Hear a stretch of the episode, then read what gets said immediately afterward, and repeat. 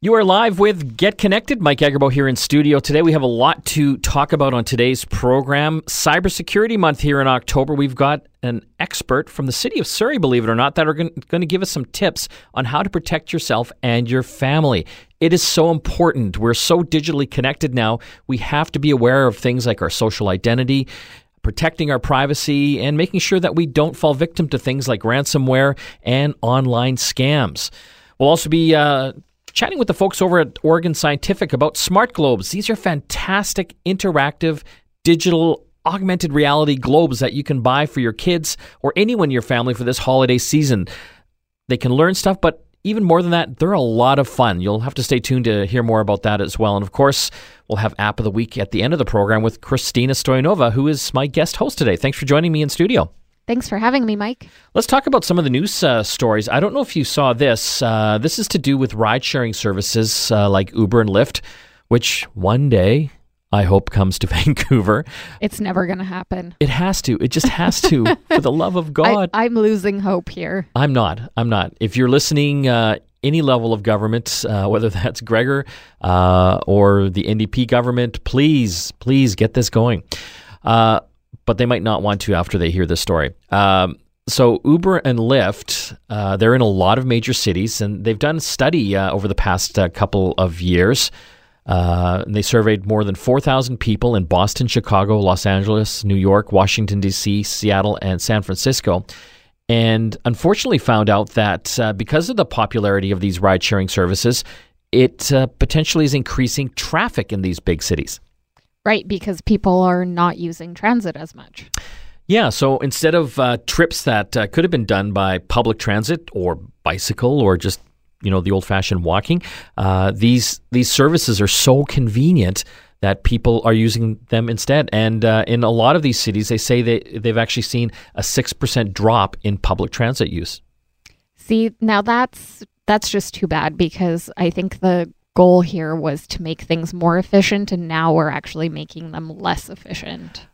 Yeah, I, I wonder if that'll all equal out uh, in in the long run. But you know, there's no question if you've ever used an Uber or a Lyft, it it is just so convenient and it just works so well. You know, I, I know the taxi industry not very happy with it. Uh, you know, some cases struggling against it. But uh, you know, this is uh, a, a shift in technology uh, and just overall business models that uh, they have to find a way to compete with. Uh, you know, I use it in Toronto all the time when I go there, and it it's just amazing. It just makes life so much easier. But I can see how some people would want to use that instead of public transit.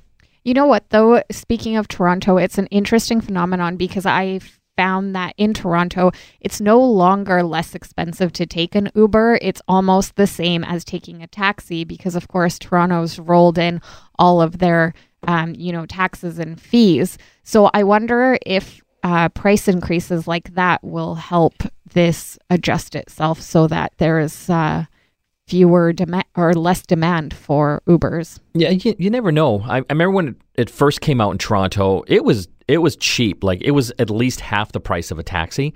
And, and like you said, as you know, they get more regulated, more taxes are being put on the the fare itself.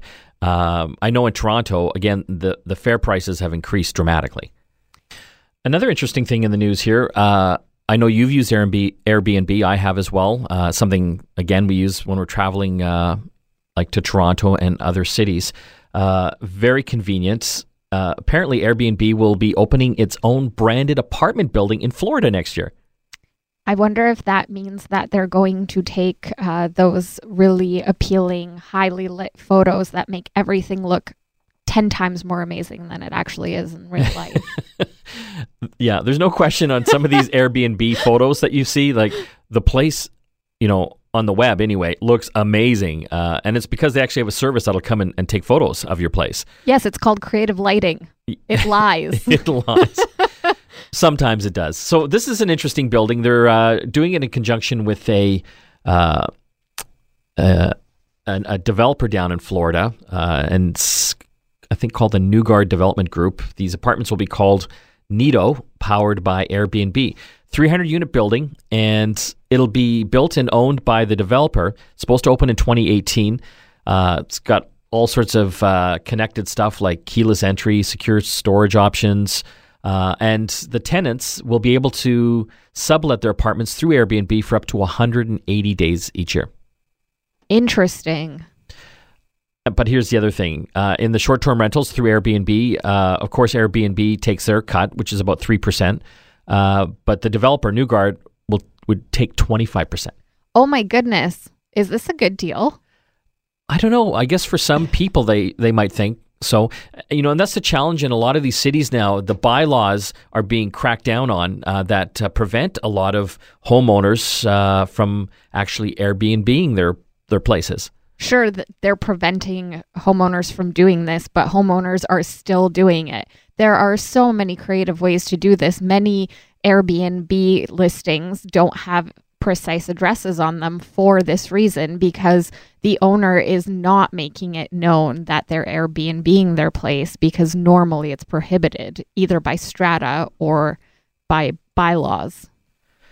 Be interesting to see what happens. When we come back from the break, we're going to be talking cybersecurity and how you can protect yourself and your family. Stay tuned. You are live with Get Connected. Mike Agerbo here in studio. Today we still have lots more to talk about in our program. Some uh, gift ideas for the holiday seasons for the uh, the kids out there and the uh, young at heart. We'll also be getting uh, app of the week later on in the program with Christina uh, again. And uh, we'll be talking about the headphone jack in smartphones. It's starting to disappear. What's up with that? Right now, though, I want to talk a little more serious. It's uh, Cybersecurity Awareness Awareness Month uh, in October, uh, and the city of Surrey in British Columbia is launching a campaign, and it's uh, quite fascinating that a, a, city is actually taking the lead on this. On the line right now, we've uh, got uh, David uh, Izard, manager of architect- architecture cybersecurity services. Thanks for joining us, David. Hey, thanks for having me. So, I, I did not know a city has a, a, a chief of cybersecurity. is this something unique? Uh, I don't think it's unique. I think a number of the large municipalities around the province do have somebody responsible for cybersecurity who, you know, and have an interest not just in uh, cybersecurity in terms of protecting the organization, but also in terms of protecting citizens. So, what are you guys doing in, in your city for October and in general? Well, we have a, a public outreach program that we're doing as part of our, our public safety strategy, actually. We see uh, cybersecurity, specifically cybercrime, is really a public safety issue. Uh, and so for the, the last uh, seven or eight months, we've had uh, a public outreach program where we've actually gone out to the community at community events and spoken with individuals and uh, providing them advice in terms of protecting their security. Uh, and in terms of October for Cybersecurity Awareness Month, we have a couple of public events like that. Um, we're doing, of course, the radio ads to with just quick tips uh, to help protect uh, you know individuals from from cybercrime, as well as uh, a number of resources that we have available both both online uh, and in print form at all of our rec centers and libraries, where an individual can come in and and if they have questions or concerns about uh, cybersecurity, they can grab one of those resources. They can even talk to one of our librarians who've received some specialized training in cybersecurity. Really, the intent is to, to try to raise public awareness on how to people can protect themselves. Well, let's start uh, about uh, protecting yourself from online scams. What are some tips you can give our listeners there? Well, I think the biggest thing that we see is is a lot of scams come through via either email or through social media posts. So so really our general advice is, you know, if there is a if there's a link that comes across in an email or, or is on social media, we really want to avoid clicking that link. Often what it actually says in the link, the, the click here, will take you to a, a website that where they're really it's a fake website that they're just trying to solicit uh, in personal information. A very common one would be an email that you get from your bank, for example, that says your account has been compromised. Please you know log in and, and reset your password and that that that link that they send you actually takes you to uh, a fake bank site where they can steal your credentials. So really we want individuals to, to not click on links in social media posts or email and also not open attachments. Um, especially if even if it's coming from somebody that that you know if you're not expecting it their account could have been compromised. So you really want to double check to make sure that that that attachment is actually legitimate by reaching out to that person and making sure that they actually sent it to you yeah, it really is amazing uh, how many of these bank emails I get. You know, not only from my bank that are obviously uh, bogus, uh, but every other bank as well that I, I, I, don't bank with. But you know, we're also seeing these things from like PayPal and Apple, all these big companies. Uh, you know, Costco, Walmart. You know, please enter in your uh, username and password. Uh, you know, because there's been a security breach. it's it's a load of bunk. don't do it, right? Uh, that's exactly right. And and what's interesting is uh, uh, recently we're actually seeing uh, you know an email that would usually be followed up by a text or a text followed up by a phone call, uh, which has a, a tendency for for us as individuals to to feel that there's some sort of legitimacy if somebody has reached out through through another mechanism than just email. Um, and so we're seeing actually quite a rise in that as well. So so really treat everything suspiciously if you can, unless you're expecting it. Let's talk about protecting your social identity. Uh, you know, we're all using, uh, uh, you know, these uh, online social sites, Instagram, Snapchat, uh, Facebook would be the big one. Uh, what are some things that we should be careful of and, and look for? Well, I think first and foremost, really limiting what you share online. A lot of information that we may think is relatively harmless um, can actually be used by a, a, you know a malicious individual to either impersonate us. Um, to our friends and our family, um, or really just in terms of data gathering and, and data mining, um, and really and to sell that information. In addition, we have a tendency to put a lot more in our public profile than really what we should be. So we really want to limit that public profile as much as we can, and then of course use those privacy settings. They're there for, for a reason. They actually do a pretty good job at protecting your privacy if you use them. You want to dial those up to as high as they can possibly be in order to protect your your, your personal profile online. Yeah, it's funny. I, I, remember when Facebook, you know, was first becoming popular. I set up my profile, and you know, it asked for your uh, your phone number and your birth date and everything, and I put all of that in. And then, you know, it wasn't until a few weeks later I'm thinking, wait a minute, that's way too much information. It, yeah, it really is. Um, I, I, there's really no reason to put your birth date up there. Um, you know, that's a, that's one of those kind of sensitive identifiers that's actually used by a lot of organizations. So I would limit uh, that as much as possible, uh, and to be honest, really protect that to your account as well. Um, you know, once once if somebody gets a hold of your account and they impersonate you and they make a post on your behalf, There's it's pretty much out there forever. It's very difficult to take down. So so really protecting that your your social media account is should be like a top priority. Do you think kids are, are more in tune with this than the adults, uh, or do we all need to be educated on it? I think we all need to be educated. I think it's I think it's different depending on the age range. Um, kids have a tendency to to share a lot more. They're a lot more trusting, uh, and they've you know they've grown up with the technology uh, more so than than say somebody of uh, you know of my ilk. You know, a lot of a lot of folks I think you know baby boomers and my generation X, we kind of grew up not really trusting technology. Um, we've we fall victim um, to scams very easily, but but there is a lack of trust there. I think with the younger generations, there's a lot more trust in the technology and, and with the online persona, and unfortunately, they have a habit as well of sharing too much information and putting a little bit too much trust into these services.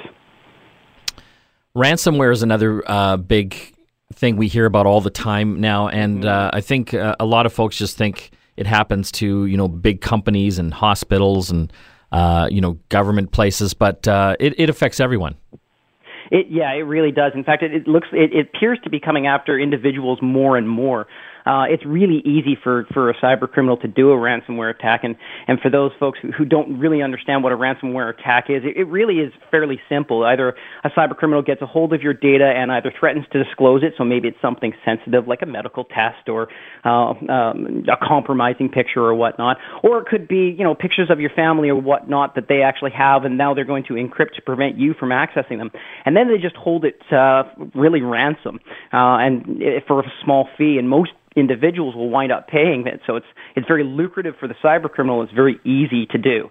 But again, it really gets back to the opening of attachments and clicking on links. Those are the two primary, uh, we call them vectors, uh, that a ransomware attack will occur. Is, is somebody sends you an email with either uh, an attachment that's got malware in it or has a link to a website that will force your browser to download malware. So if you if you don't click on those links or at least avoid them as much as possible, if you reduce the number of times you're opening attachments you're not expecting, you're going to significantly reduce your chances of falling victims to ransomware.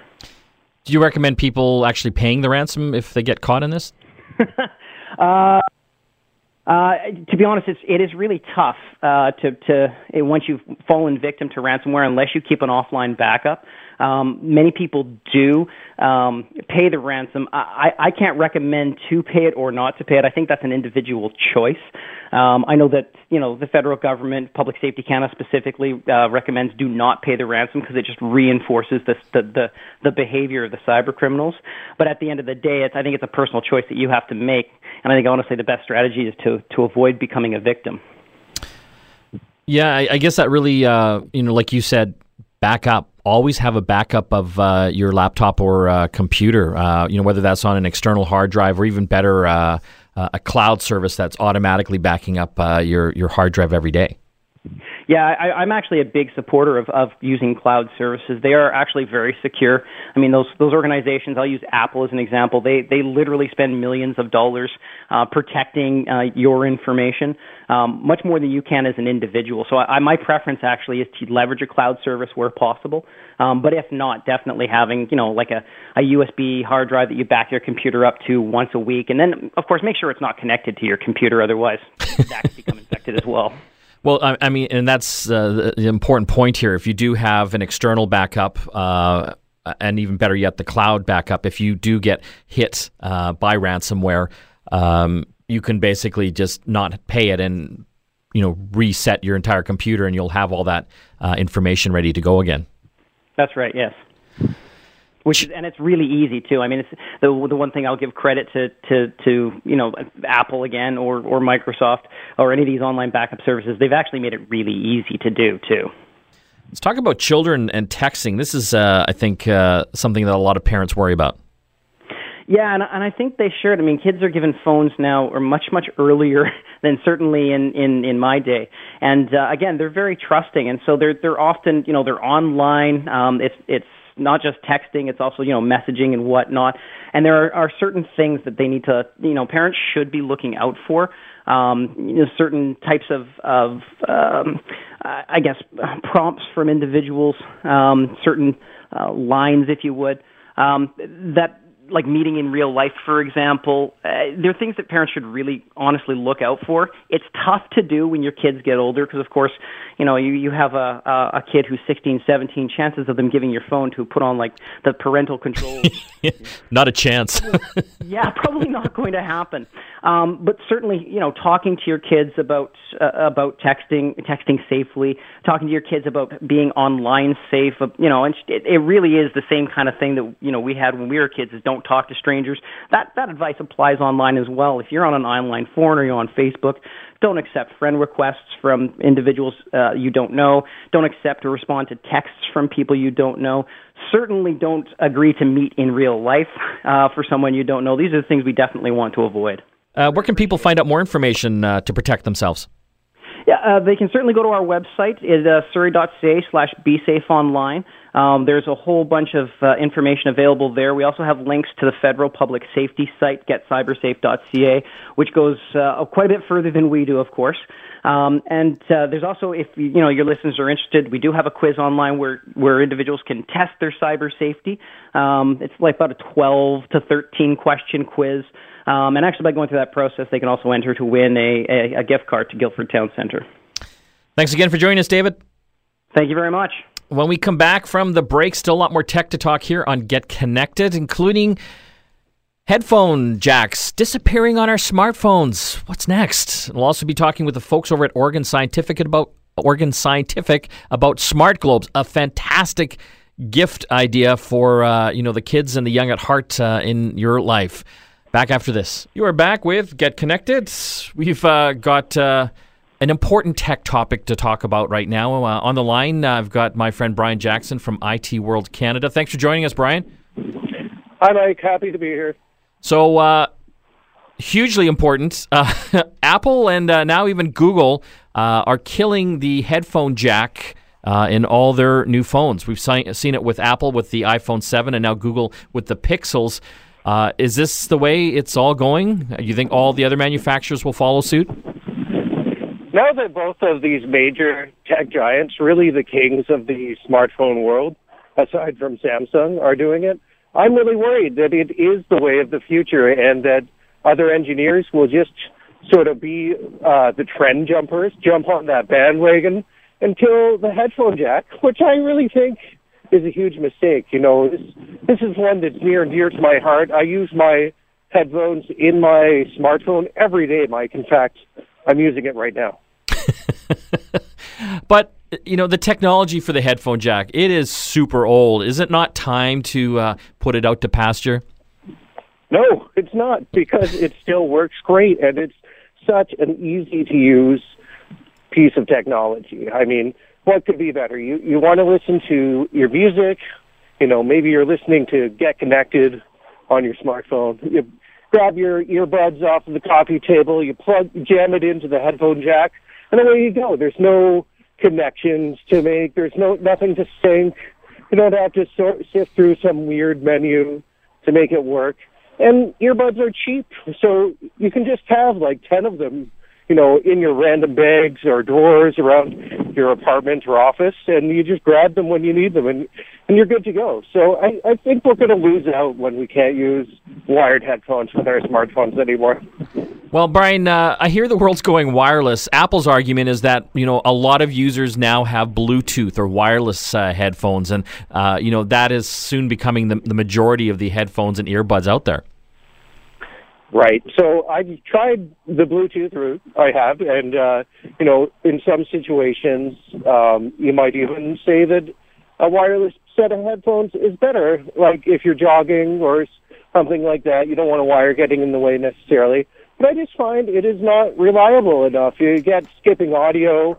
Sometimes the headphones don't connect. And then sometimes you find out that you forgot to charge those headphones and they don't work. So now, now you're sitting on the subway for an hour without any music to listen to, which is just a sad story. You know, a, head, a wired headset just works every time. No, no charge required. Okay, you know, in, in defense of your position there, I, I was on uh, an airplane uh, recently, and my Bluetooth headset uh, battery died, and I went into my bag to get my you know my wired earbuds, and and and realized that I have an iPhone seven, and they would not fit.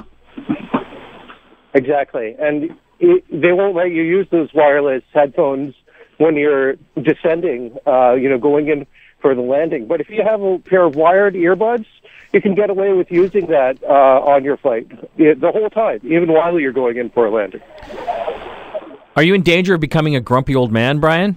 Yeah, it might be going in that direction. You know, it's, it's totally possible, Mike, that three years from now we'll all be using like USB-C headphones, and I'll just have collected uh, five of those, five pairs of USB-C headphones somehow, and I won't really think twice about uh, the fact that I lost my auxiliary jack or my 3.5 millimeter audio jack. But I just think that, you know, Apple and Google, it sort of feels like they're looking for uh, some way that they can say they're moving design and technology forward without really paying attention to what users want and what the better user experience actually is. I think they're, you know, getting a, a little bit high and mighty, standing up there and telling users what we need and what we should want instead of just listening to what people really do want. You know, um, there was a Yahoo Finance survey just conducted over the summer,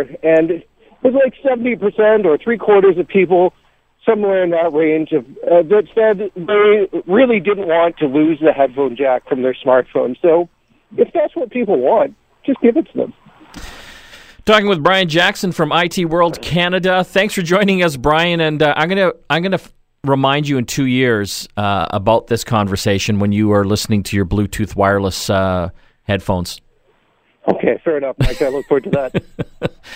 When we come back from the break, more tech to talk. Stay tuned here with Get Connected. You are back with Get Connected. Mike Agerbo here in studio. Still a lot of tech to talk today. I want to talk about some uh, cool uh, technology, especially for uh, kids and the kids in all of us. On the line right now, I've got Henry Winlock from Oregon Scientific. Thanks for joining us, Henry. Hey, Mike. Thanks for having me on your show. Wanted to uh, get you on the program. Uh, recently, uh, on our TV uh, show, uh, we uh, shot a segment about uh, one of your smart globes, and uh, uh, you know, if if you're older, you probably know what a globe is. You know, these are things that we had when we were kids to check out all the different countries and, and continents. But you've kind of given it an updated flavor for today's kids and kids at heart. Yeah, we we took what we've been doing with the smart globes, um, and the new thing now is with the whole augmented reality, um, made it fun and made it educational, and it seems to be doing uh, really well for us. Let's talk about that. Uh, on our program, we uh, talk uh, about augmented reality and some of the different applications for that. Uh, you know, we've talked about IKEA and how you can do furniture shopping in your home. Uh, tell tell the listeners how it works with the Smart Globe. So our Smart Globe, it's um, designed uh, to pick up by the, the phone's camera or the smart mobile device's camera. Uh, so when it um, uses a phone and then you put it onto the app there, the app actually brings the uh, item to life. Um, it uses all kinds of different software recognition. Like I said, it uses the camera. So it tells it certain cues, and when it picks up on that cue, it just tells the app to bring that actual part two life. Um, so as you've seen on our smart globe, uh, when you go to certain parts of the country, we have dinosaurs that are roaming the earth. We have animals that are eating or walking around. We also have landmarks in different weather. I wish I had this when I was a kid. I mean, it is it is almost magical when you, you hold up that smartphone uh, and through the app there you can see, for example, like you said, dinosaurs uh, right on the globe.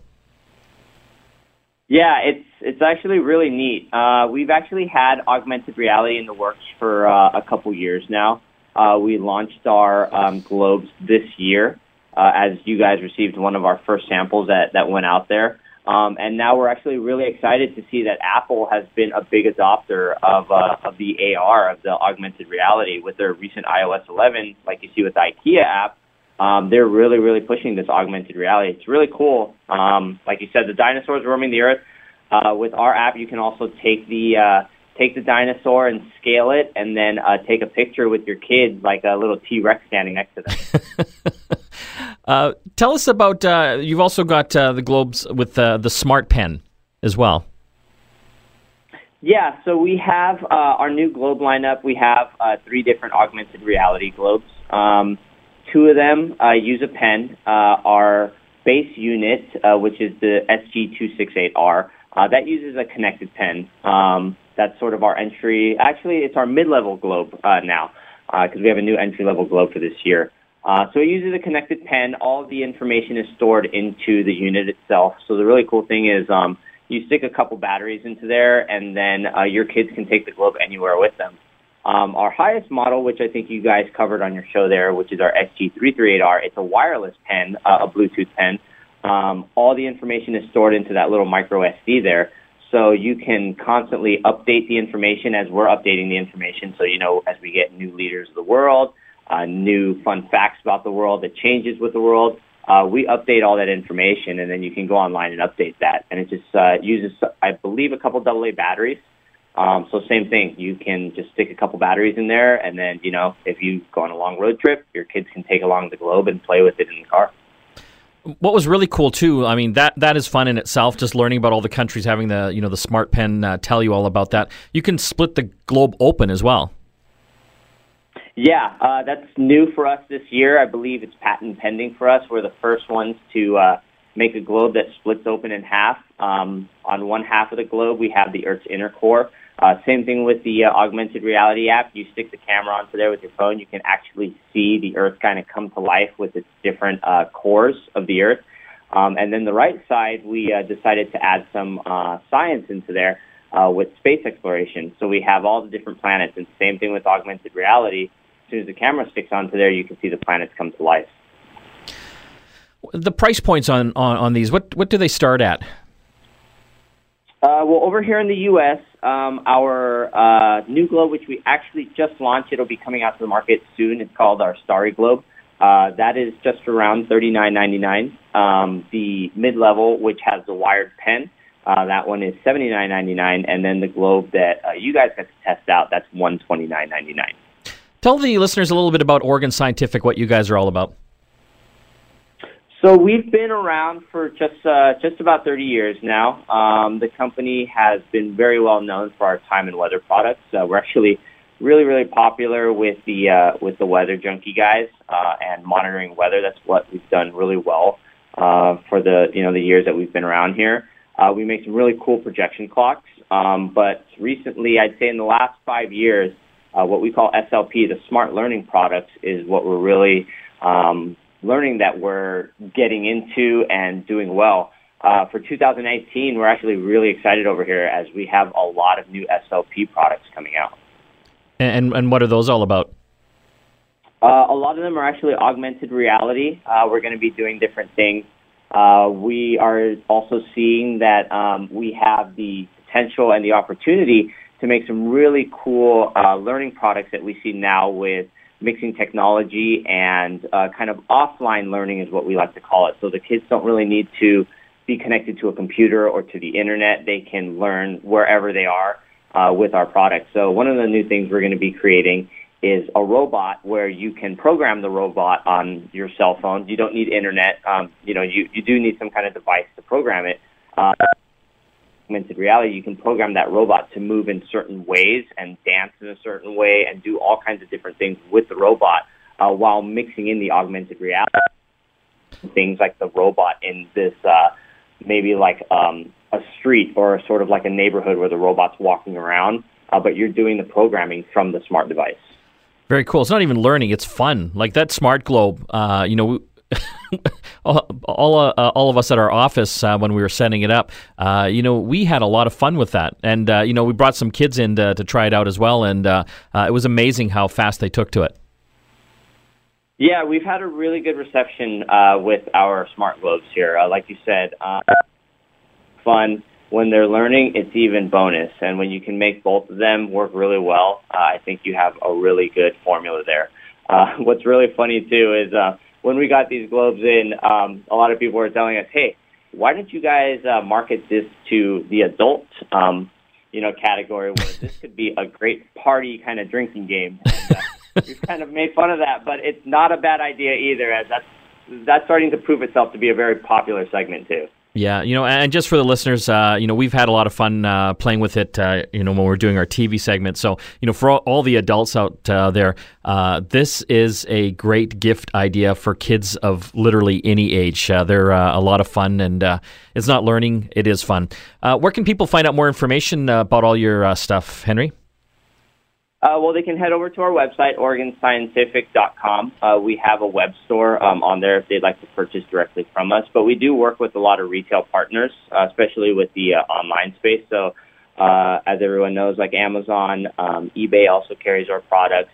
Uh, we have them throughout different places. Costco also carries our globes too um, for this big holiday season coming up.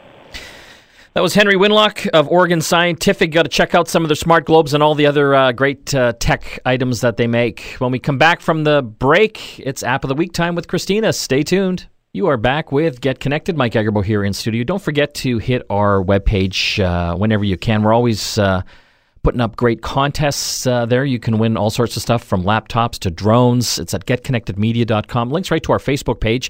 And you can tell us what you think of uh, some of the tech that we talk about. And if you want to hear something on the show, we would love to hear from you as well. And of course, uh, our contest entry page is there. So uh, check it out. You could win something.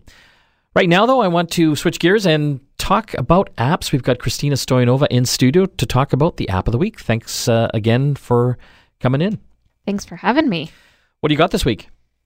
I have an app that will help people save money uh, on eating out. Oh, really? Okay. Yes. Um, it's actually uh, it's not available. Well, it is available here in Vancouver, but there aren't participating restaurants yet. However, keep an eye for them. So this app is called Feedback, and what it does is it allows restaurants to prevent food waste by uh, offering food at a discounted price for a limited time um, to customers. So instead of having to throw that food out, if they've prepared something that didn't sell, they can sell it at a discount uh, to customers through this app. Interesting. Is that appealing? I think so because I think a lot of restaurants waste food simply because they couldn't predict uh, you know, how busy it was going to be that day. So they might have prepared food or ingredients but then not had the opportunity to use them. So, why should that go to waste when there are plenty of customers who are happy to take it off their hands? Are people going to, I'm just thinking out loud here, are people going to worry that this might be like old food? Well, I mean, I don't think any restaurant is going to be selling old food because, of course, their reputation is on the line. So it will still be fresh. It just, uh, you know, maybe isn't able to roll over to the next day or to the next shift. So they need to move it out of there. Cool concept. Uh, not uh, not available in Vancouver yet, but uh, coming to many cities near you, I guess. Yes, so it started in Toronto, and they are planning on rolling this out throughout the country very quickly. Uh, so I'm interested to see how this goes, especially because it has such a great um, sustainable function. Instead of you know wasting all that food there's going to be a market for it now. Uh, available for ios and android? That's right. And uh, also want to give a quick shout out to our uh, other show, the App Show, that happens Sundays here on the Corus uh, Radio Network in a number of different stations. Uh, it uh, here on CKNW at 10 a.m. Sunday morning. It's it's the App Show. If you have a smartphone, tablet, smart TV, you have to tune into this program. We're giving you the lowdown on all the hottest and greatest apps that are out there to make your life a little bit better. So whether you have uh, an Android uh, device or an iOS iPhone device we got you covered. So all sorts of tips and tricks, uh, hot fives. Uh, it's it's a lot of fun, and again, called the App Show. It's all the time we have left. I want to thank Christina, my co-host and producer this week. We'll see you again next time.